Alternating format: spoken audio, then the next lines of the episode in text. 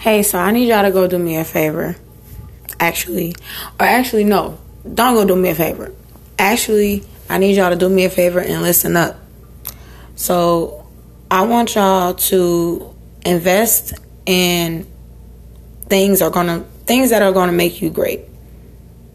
Things are gonna things that are going to set you up for success. I want you to do me a favor and do things that'll make you happy. Do things that'll uh, get you to where you want to be in the future. I want you to do things that get you to a place where you won't have to worry about your next bill.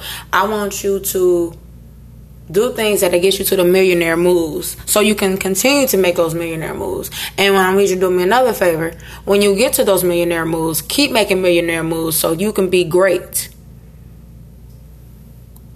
Buy some land. Do me a favor and buy a house, buy a car, build your credit. Do me a favor and just do great things in life.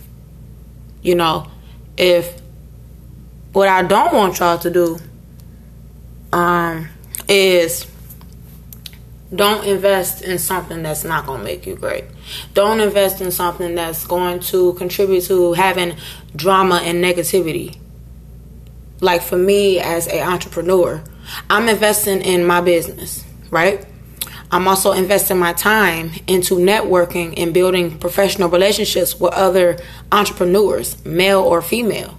That's making me great that's building me as a young as a young person as a young adult excuse me that's making me say okay this is where i want to be in a couple of years now this is how i want my business to be and by me networking and building business excuse me professional business relationships with other entrepreneurs i can learn and grow from what i've learned from other entrepreneurs as far as networking so i want y'all to just go out do me a favor and just be great invest in something that's going to make you great, make you successful. Don't invest in something that's going to wear you down and not get to where you want to be.